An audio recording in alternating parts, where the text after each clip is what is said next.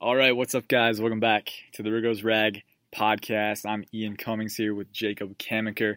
Just the two of us today. Training camp is coming just a week away as we're recording this. Last time we kind of went over some under the radar storylines. Uh, we talked about Trent Williams and the whole deal with him, uh, the quarterback position, which we're going to talk about again today, and some other stuff, uh, some other little tidbits. So um, if you want to look at that podcast, the last one we did, uh, it's on the site, and we've also got some training camp player profiles for you that we've been kind of churning through. So uh, you can check those out. And if, you, if there's a player that we haven't covered yet that you want us to cover, uh, go ahead and let us know in the comments, and uh, we'll be sure to get that to you. Today, though, we're going to go through some position battles at training camp. Let's uh, first off, let's get some uh, let's get some convo in here. Jacob, how's your how's your summer been? I feel like we haven't asked yet. Oh, my, my, my summer's been pretty good. I, I can't complain. I was at the Red Sox game last night, and it was pretty pretty beautiful out. Uh, the Red Sox lost very badly, but uh, but it was beautiful out. So there's consolation there. Yeah, it's always nice to be at a ballpark on a nice night. So can't complain. Can't complain. I don't think I've ever met a person who's watched a baseball game in person for the baseball. Like when I go, I don't know about you. I don't know if there's any hardcore baseball fans listening, but when I go, I go for the pretzels and the nacho cheese and the Cracker Jacks and all that, and the, just the atmosphere, man. That sounds cheesy, but the atmosphere is always. No, you're totally right. Especially when you're in Fenway Park, man. That like those seats, they're cramped, but you're in a historic building, and it's pretty awesome to look at. You just got to take it in. Yeah, exactly. And for me, you know, it's not even that. Like the closest baseball team to where I live is the Lansing Lugnuts. So I think they're. I, I don't even think they're double A. They might be single A if that's even a thing. They're always bad, but. Uh, it's just the atmosphere of baseball. So yeah, that's cool. Well, that's good to hear, man. My summer's been pretty good too. Uh, I recently went to a lake and didn't apply sunscreen at an early enough time though, so that kind of kind of paying the price for that now. But um, oh man, yeah. I've I've been there. I think we all have, but I, it, uh, it happened so fast, man. We just got there. Me and my friend were like, "Hey, uh, let's go hit up the water." And then we were, we were tossing a football, and then these kids just joined in, and we had like a game of 500 going. And an hour went by. I go back, and it's like, "Oh, my shoulders are red." Well, no turn back now. So that was that was rough. But uh, yeah, so it's it's the summer the summer trademark though. You got to have it happen at least once, and I did. So I've passed the initiation. Um, enough about our lives. Uh, let's talk about the subject at hand: the Redskins position battles, and we've got a lot of interesting ones on deck. Quarterback, you know, wide receiver, offensive line in some areas, uh, and then on defense you got linebacker, uh, you got the secondary at safety, even backup corner a lot of interesting places. Is there anywhere you want to start, Jacob? It's kind of hard uh, to to get a roadmap of all this uh, intrigue. Yeah, I think I think we have to start with the biggest position battle in what might be the entire league. That's the quarterback position for the Redskins. Because I mean, you're looking at it. You, you don't usually see a position battle like this. Usually, it's a rookie against an established veteran, and we do have that. But we also have another veteran who's been on the roster for six years, and then you also have Alex Smith in the quarterback room, and he's not going to play this year. But it's interesting that we're going to have Dwayne Haskins in a room that has as many as three veteran quarterbacks, and what the competition is going to be like there. So uh, I'm curious. What are your thoughts on this? I think I know them, but let, let's let's let the listeners know what you think. Yeah, yeah, and I think we've we've kind of covered this a few times, just various. I know last podcast we weren't even supposed to be talking about this, and we we came to it. That's how much of it. That's how wide ranging of a topic it is. You know, everything ties back into this quarterback situation. Uh, you talk about Trent Williams. Is he going to be on the field with a new contract, or is he still going to be holding out? If he's not on the field, I wouldn't start Dwayne Haskins. A- any other scenario, if he's out there, I'm starting Dwayne Haskins uh, because I feel like you have a rookie quarterback, and Haskins seems like a quick learner. You know, a guy who's relatively pro ready with his traits. If Gruden wants to keep his job, he's either got to win or he's got to catalyze the development of Dwayne Haskins. And if you're starting Case Keenum or Colt McCoy, you're not winning. Uh, so you might as well divert to the other option, and that's uh, try and catalyze some development with Haskins. The only, in my opinion, uh, the best way to get that development from a quarterback is live reps, so they can apply what they learn in real time. But if Trent Williams isn't out there, you got Ereck Flowers blocking for uh, Dwayne Haskins, which is never fun. I would normally, for most scenarios, I would err on starting Haskins, the rookie. Uh, just get him out there, get him on the learning process early. But uh, I do think Keenum, McCoy, they both got some interesting uh, traits that could bode well for them. You know, Keenum, obviously, his experience as a starter pretty good spot starter, a guy who can kind of hold the fort if you do want to hold out Haskins if he's not progressing as planned. You know, he's a guy who can kind of keep the ship stable. He's not going to win for you. You know, he's not going to carry your team to victory, but he he'll be able to keep you respectable. And he's just a guy that you can put out there. You know, he's going to be able to, you know, operate pretty smoothly. Uh, Colt McCoy, he's got the best understanding of the offense, which uh, we know with Gruden is definitely important because new quarterbacks seem to always come in and have trouble uh, picking up the playbook or whatever. We, we've heard that a little bit about Keenum uh, this offseason and Haskins, both of them kind of taking their time and uh, trying to get the nuance down. But McCoy's been in the offense for, I don't even know, I can't remember, I think like five years or something. So he, he's been in there for a while uh, and he's got it down pat he can come in there and execute the way Gruden wants. You know, he, he's a risk taker, so you're going to get those turnovers and that negative, that, that those variances. But uh, he, he knows what he's doing in terms of the terminology and everything. So he's got that going for him. I would go with the most talented player, which is Haskins. The player with the most upside, uh, getting those reps, which is Haskins. I don't think starting Keenum or McCoy does anything for you if Haskins is ready. But if he's not ready, if Williams isn't out there, uh, go with someone else and ease him in instead. That's that's my take on it. Yeah, and that seems to be what a lot of the fan base and a lot of analysts think will be the best route to take. Because obviously, they didn't draft Haskins not to make him their quarterback in the future at some point. But really, the only question surrounding him is when is it going to be? Is it going to be this year? Is it going to be midway through the year? Is it going to be right to start the year? The one interesting argument I read about recently, um, I believe this was on NBC Sports Boston. Um, or no, sorry, NBC Sports Washington. Um, Boston. Talked, oh my goodness. Yeah, no, no, Boston's where I work. But, um, no, so at Sports NBC Sports Washington talked to a quarterback guru who had worked with a couple of guys, I think Carson Wentz, Deshaun Watson, and Dwayne Haskins, and he pointed at the 2016 Los Angeles Rams as kind of a cautionary tale for the Redskins of throwing a rookie quarterback into the fire too soon. That year, Jeff Fisher was the coach in Los Angeles. He was kind of a lame duck. And um, at the midpoint of the season, Case Keenum was actually the starter for the first nine games. He took them to a four and five record, which, considering the roster, was respectable. Uh, but then they benched him in favor of Goff because Fisher was in danger of losing his job. And Goff clearly wasn't ready, and he went 0 and 7, and it kind of stunted his development a bit. Uh, Goff obviously has recovered a bit under McVay and has been a much better quarterback the last couple seasons. But I just thought that was an interesting thing to point out. Just, you know, if Dwayne Haskins shows any signs that he might not be ready or needs some time to develop, uh, they should definitely keep him on the bench until he's really ready. Now, he could prove to be ready in training camp at the preseason. That's well within the realm of possibility. But I, I just thought that comparison was interesting. And uh, if they throw Haskins in a bit too soon and it costs Jay Gruden his job, they're looking at a new offensive system in year two for Haskins. That could stunt his development a bit. So that would be one of the only reasons I would consider him taking him off the field. I'm kind of in favor of, you know, whatever happens in training camp in the preseason, that'll be the starter.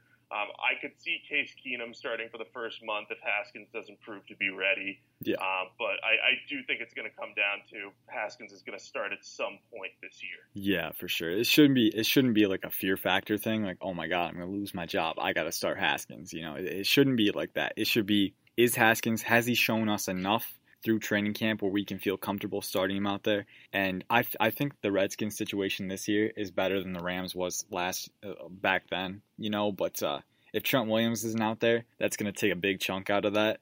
And so that's that's kind of dangerous. Yeah, Haskins is definitely going to start, and he's going to be the quarterback of the future for sure. I um, there were some Houston Cougars fans who I got into it a little bit with earlier in the offseason. If you guys read the comments, you might have seen it. But um, they were saying, you know, how Keenum could be the quarterback of the future. You know, let's see how Haskins does in a year, and they're going to dump him after a year. It's like, no, guys, that's not going to happen. You know, Haskins is the guy. They invested a first round pick in him. You cannot responsibly invest a first round pick in a quarterback and then dump him a year later. You know, you got to see that investment through. But they can use Keenum. He's got some utility.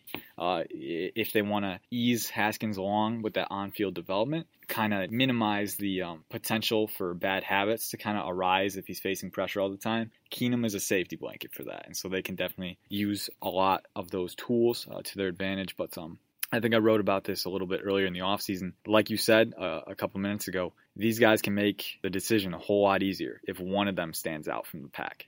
You know, all it takes is one. If Haskins is making the throws and if he's showing quick growth, then boom, he should be out there. If he's not, if Keenum is starting to pick up the offense really quickly, and if he's showing, if his experience is that much more of a difference uh, than Haskins' inexperience, then he should be out there. Uh, if McCoy's experience with the system puts sets him apart, then maybe he should get the go ahead. You know, I think all three have cases. I think Haskins and Keenum are the two strongest, but uh, you know anything can happen. So it's definitely something to watch in training camp. Uh, let's move on to the defensive side of the ball, kind of get a little balance here. Uh, what's a position battle that you're really looking forward to watching on that side of the ball? Well, I, I would say since the loss of Reuben Foster, the guys who start at linebacker is going to be something interesting to watch because in the middle of that defense, before Reuben Foster's injury, it was widely assumed he would be one of the starters and that either Mason Foster or Shaun Dion Hamilton would emerge as the other starter. But now with Foster gone, you're looking at a battle between five guys who all play different types of roles and are gonna, you know, battle for playing time. But in terms of who's going to be the starters, I would I would lean towards Hamilton as one of the starters. But after that, it's going to be a four man race between Mason Foster, Jon Bostic, Josh Harvey Clemons, and Cole Holcomb uh, to really see who's going to emerge there. I think they're probably going to go with a vet, one of the veteran options on early downs, just because Bostic and Foster are better against the run. Uh, but even that'll be an interesting battle to watch because Foster was so bad in coverage last year, and coverage isn't exactly a strength of Bostic either.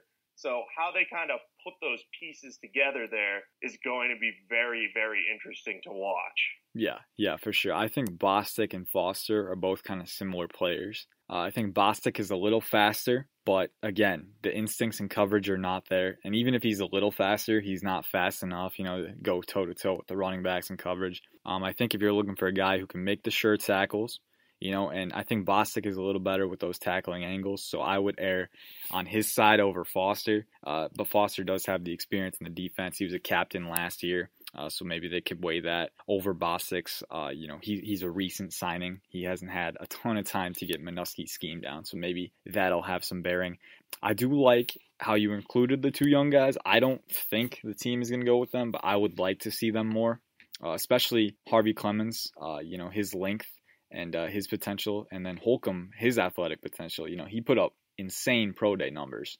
Uh, he's a stocky guy too. He's very well built but he's also very fast, uh, very agile, and he's got a, I think he had like a 38 inch vertical or something. So those are guys with a lot more potential than the older guys, uh, but they might go with those guys based on experience. I, I, I do think Shaun Dion Hamilton should be starting no matter what. You know, you got to put that guy in because he showed potential last year. You know, the only reason he went in the sixth round was because of his injury problems. You know, teams didn't want to take a risk on a guy that might be a you know an uncertain commodity. But then the Redskins got him as a potential gem in the rough, and he showed them a bit of his explosiveness and uh, his ability to kind of range from sideline to sideline and be that all-round guy.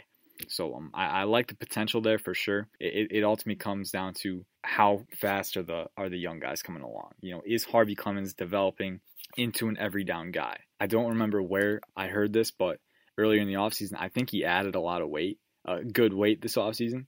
So I think he's up a little bit there. Uh, we'll, we will not see for sure until training camp. You know, there's gonna be pictures and everything, so we'll get confirmation. But I've heard he he built he built himself up a little bit, which is good. You know, if he's preparing for that every down role, he's definitely got the length uh, to disrupt passes and you know make tackles and reach for guys.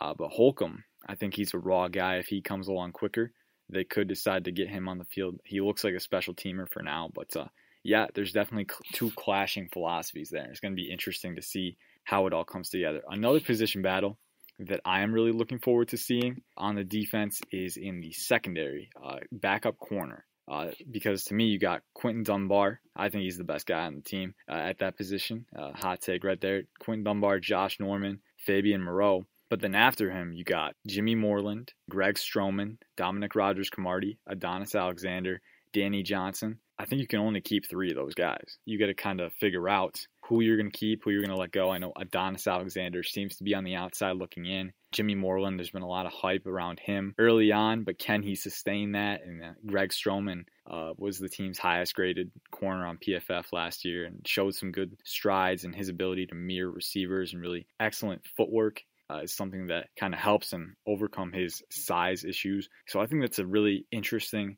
position battle. I don't know what you think about it. Do you think it's kind of like cut and dry, or you? I think it's going to be fascinating yeah. because eh, they have so much young depth at corner with upside. Eh, and these are guys that played some roles last year. Like Danny Johnson seems to be the eighth corner on the team right now. But last year he was a top kick returner, I think.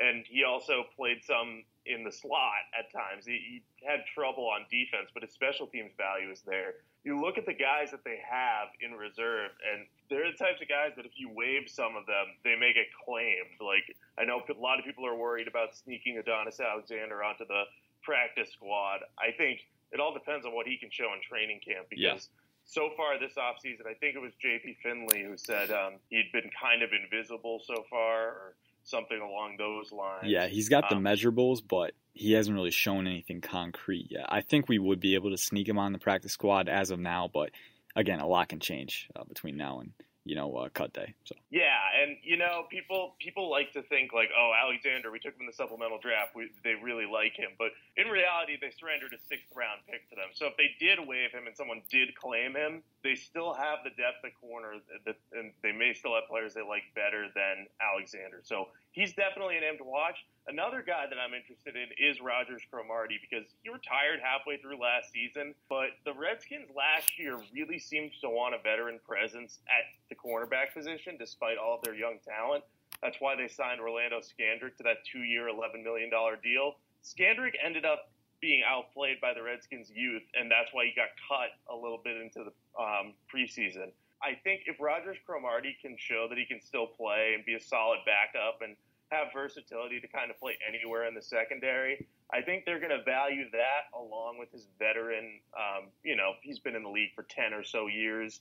Um, I think they're going to value that in that secondary. So yeah. I, I kind of think he's more on the inside than uh, some people think. Some people would rather cut him and keep the young talent, which I understand. Yeah. But you know, it depends on what they're looking for. Yeah, for sure. I, I kind of read into, you know, his contract doesn't have a lot of guarantees, uh, close to none. So that's something right there. You know, they can easily cut ties with him. But uh, like you said, you know, they could want that veteran presence. And uh, you look back to last season when they had constant communication issues in the secondary. They got a new secondary coach to help with that, Ray Horton. But maybe you need someone even closer to the players. Maybe you need a guy who can help them, you know, on the field, right there, actively. You know, he's the guy who's been there, done that, and he's still doing it maybe that kind of guy is what the young guys need. Maybe they need that visual teacher, and that's what Dominic Rodgers Cromartie, that's a role that maybe he could fill while also providing some versatile depth. Uh, I don't know. It's definitely definitely interesting. I would say um, you got Dunbar, Moreau, Norman. I would say my next two behind them are Stroman and Moreland. Uh, if they want to keep a sixth guy, I think Rodgers Cromartie is the next guy up. I don't think he's going to be a safety. Uh, we saw John Keim kind of refute those claims. He said, you know, yeah, they're not looking at him as a safety, but uh, not a full time safety, but a guy who could fill that role situationally. So I think that versatility could earn him that sixth spot. Um, I, but uh, yeah, still a lot that can change. The pecking order is very far from being set in stone uh, at cornerback. Let's let's move back to the offensive side of the ball. Uh, the position that the corners cover, the wide receiver position. Jacob, how the heck is this thing going to fall together? I have no idea right now. Well, at the moment, it seems, from what I understand, it seems that there's six receivers that are probably going to make the roster. Like, if you had cuts the 53 today, the six receivers would be Josh Doctson, Paul Richardson, Trey Quinn, Terry McLaurin, Kelvin Harmon, and Cam Sims. Now, that's by no means set in stone. And even if you did keep those six, there's no clear number one receiver there's not even really a clear number two receiver. The the only clarity that you would have is that Trey Trey Quinn would probably play the slot. Let's go. And, yeah, I know. I know you love Trey Quinn. It, it does seem that that is his spot to lose at the moment, but the starters on the outside, it's it's anyone's guess. It could be Paul Richardson, it could be Doctson, it could be McLaurin. Um, I think those are the three guys that are going to be fighting for playing time early. I think Sims and Harmon still have a little bit of work to do. Harmon just needs to be able to prove that he can separate at the NFL level because the one big knock on him coming out was his separation ability and lack of speed. Yeah. Now that doesn't mean he can't catch contested passes. He does that better than almost anyone. So even that, if he can show that, he could be a red zone weapon. I guess if if I had to guess today, I would think that the three starters would be Doctson, Richardson, and Trey Quinn and I know that's kind of boring because that's just what it was last year, except Quinn's in place of Jamison Crowder. But it does take receivers a little bit of time to develop at the NFL level, pretty much except for the Odell Beckham Jr. class. Um, it can take a season of development before they're really ready. I think they'll use those three to start the season, sprinkle in McLaurin a little more as the year goes along, get Harmon some action. But it, it's definitely going to be interesting to watch. And I, I don't know what you think, or if you think there are some other guys on the roster that might be able to make it in at receiver. Yeah, yeah, it, it's a really interesting position because like there's deep sleepers too, uh, that while they aren't favored right now, could uh, enter into the equation, kind of break their way in. Uh, first off, though, I do want to clarify. I, you know, I love that Trey Quinn is going to start in the slot, but I'm I'm not as huge a proponent of the concrete roles, you know, for receivers. I, I've always catered to the belief that you need you want to move your receivers around. You know, you want to kind of get them into favorable situations, and I think that you know a guy shouldn't be automatically relegated to the outside. You know, for every single snap, and a guy shouldn't be relegated only to the slot for every single snap. Because like if you put Trey Quinn in the slot on every snap, you know you're negating your opportunities to put other guys in there that could maybe flourish in those circumstances. Josh Doctson, a guy with who already has the size you know, if you want to put him in the slot and cultivate that artificial separation for him, you know, that that's a way where you can get an edge for your offense. And I think, you know, you always got to be looking at it based on situations, based on matchups, and try and get the best uh, best um, assignments in there. And I think, you know, we can talk about the three starters, but you know, move them around. It, it, you know, and a guy you don't need to have like all three of a certain trait to succeed in a certain area. You know, like people have been talking about McLaurin maybe being too small to succeed on the outside. But if he's a good enough route runner, if he's fast enough, if he's detailed enough with his nuance, he might not have to be six three. You know, he he can be able to succeed in those situations. And I think, you know, it's not black and white.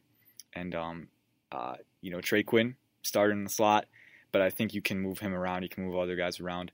As for the um, position itself and the players themselves, um, I would err on your side there. I think it's definitely going to be, uh, if it were to be six guys today, it would be Doctson, Richardson, McLaurin, uh, Harmon, Quinn, and Sims. Sims has been getting hyped up by some of the beat reporters. I remember in minicamp they were talking about how he was um, he was making plays and he was standing out more than anyone. So he's definitely a guy to watch with his contested catch ability. We talk about Kelvin Harmon, but uh, Sims is two inches taller. And uh, you know he, he might have been a guy that was overlooked at Alabama with all the talent there, but uh, he's he he can make a case early. Um, a guy that I do want to touch on real quick, Darvin Kidsy. I know he hasn't flashed a lot, but um, I had to spotlight him for the unheralded players segment uh, this offseason. You might have seen that article. Uh, but uh, he had a 41 inch vertical, I think like a 4 4 speed, you know, so he's a very raw athlete, but a ton of potential there. And, you know, Ike Hilliard Ike Hilliard does not have a good track record developing receivers. You know, I'll, I'll concede that. But maybe if he can strike a tone with Kidsy, uh, there's definite potential there. And I'm, I'm, excited to see him. I'm excited to see Robert Davis coming back from injury.